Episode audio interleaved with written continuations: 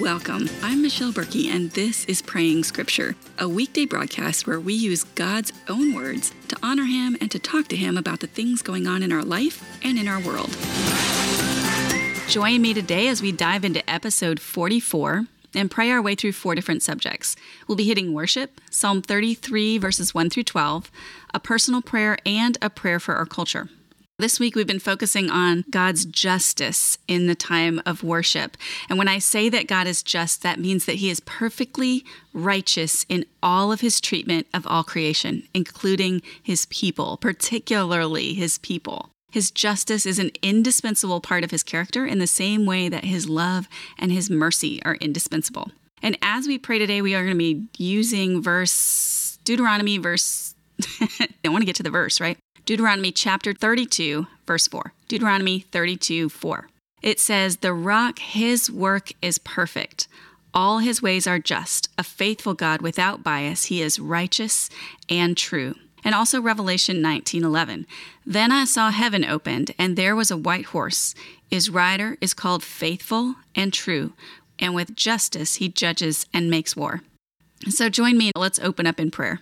Father, we honor you today. We worship you today because you are perfectly just.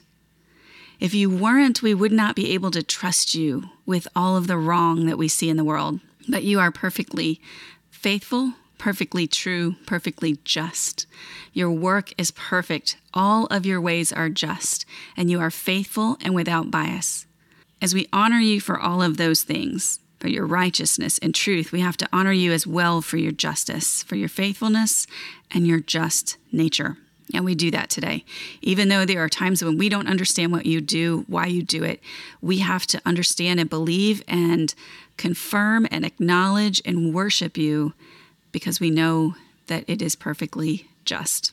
As we proceed through today's time, I ask that you would apparently be with my voice, straighten that mess out but help us to say and do things that honor you. Let our prayers be pleasing to you and guide us into the right things that you want us to pray. Not, not that there's a right and a wrong, but the right things for this particular moment. What do we need to pray that would bring about the results that you want to happen in your world? And as we do that, I ask that you would bring anyone who you want to join with us to this broadcast. Help them find it on the replay or on the podcast, and let them join their voice to ours as, as we bow before you in submission and in our requests. In Jesus' name, amen. We are starting in Psalm 33 today. That is a new psalm for us. This begins with a, a, call to worship. So you'll see the beginning, it'll start out with a call to worship. And then it continues with praises. It ends with a plea to God to continue his relationship with his people. Now, we won't see that today. We'll see that in the next episode. The phrase new song, you'll hear new song today, is often used in scripture in a military setting. So this is a victory song. It is a military song. Strong statement about the sovereignty of God. Psalm 33, 1 through 12. I'm going to read, pray, read, pray, read, pray. Rejoice in the Lord, you righteous ones. Praise from the upright is beautiful. Praise the Lord with a lyre. Make music to him with a ten stringed harp. Sing a new song to him. Play skillfully on the strings with a joyful shout. For the word of the Lord is right, and all his work is trustworthy. He loves righteousness and justice. The earth is full of the Lord's unfailing love. Let's pray that section. Lord, we acknowledge that we believe that the word of the Lord is right and all your work is trustworthy. You love righteousness. You love justice. You are righteousness and justice, and the earth is full of your unfailing love. And I am so, so grateful for that. All the heavens were made by the word of the Lord. Everything we know was crafted by your word, all the stars by the breath of your mouth. Actually, I'm going on from here, aren't I? Okay, so this is the next portion of the psalm. I'm a hot mess today, y'all. the heavens were made by the word of the Lord, and all the stars by the breath of his mouth. He gathers the water of the sea into a heap, he puts the depths into storehouses. Let the whole earth fear the Lord.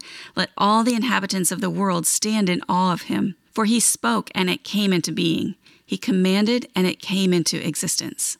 Lord, we honor you today. We acknowledge you today as the creator of all things. You made it, you are in charge of it, you are sovereign over it. The stars, the world, the seas, you can hold in the palm of your hand. Let the whole earth fear the Lord. Let all the inhabitants stand in awe of him. Lord, I ask you to bring that forth in our lives, in our hearts, that fear of the Lord, that holy awe. You spoke, and everything we know came into being. The psalmist said, The Lord frustrates the counsel of the nations, he thwarts the plans of the peoples. The counsel of the Lord stands forever, the plans of his heart from generation to generation.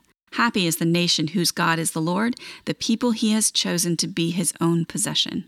Lord, you frustrate the counsels of the nation. For some reason today, I love to hear that. All the governments that we're frustrated with in this world, all of the people we disagree with for whatever reason, all of the candidates that we oppose, all of the nations that we look at and that we say there is corruption or there is oppression. Lord, you frustrate the counsels of the nations. You thwart the plans of the peoples. But your word, your counsel, your advice, your righteousness stands forever. Your plans of your heart from generation to generation. Happy is the nation whose God is the Lord.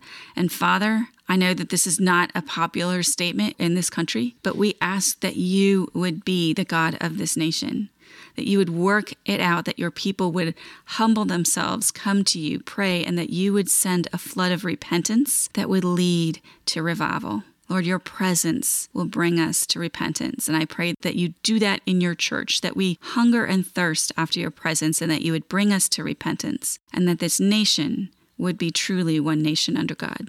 In Jesus' name, amen. As we pray for ourselves this week, we are praying for the fear of the Lord. So it's interesting that both justice was in that psalm and the fear of the Lord was in the psalm. We'll be using 2 Kings and Psalm 19 today. 2 Kings 17:33 says they feared the Lord but they also worshiped their own gods according to the practice of the nations from which they had been deported.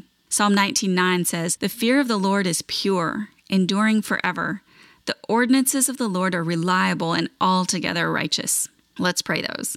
Father, we know that we are to fear you. We live in a culture that's insidious. We know that we also worship other gods according to the practices of the nation in which we live. And those might be wealth, those might be money, it might be comfort, it might be all kinds of things, but it is idolatry.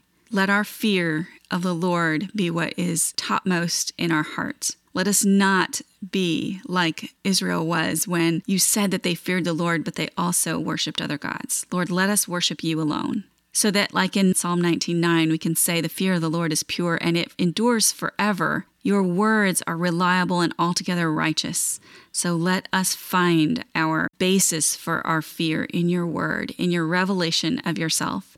There is so much that we should be in awe of, so much that we don't understand. You are so much bigger, so much mightier, so much more powerful, so much more wise and all knowing than we can possibly imagine. And today I ask that you would just bring that holy fear into our hearts, that we would reverence and respect you as you deserve. In Jesus' name, amen.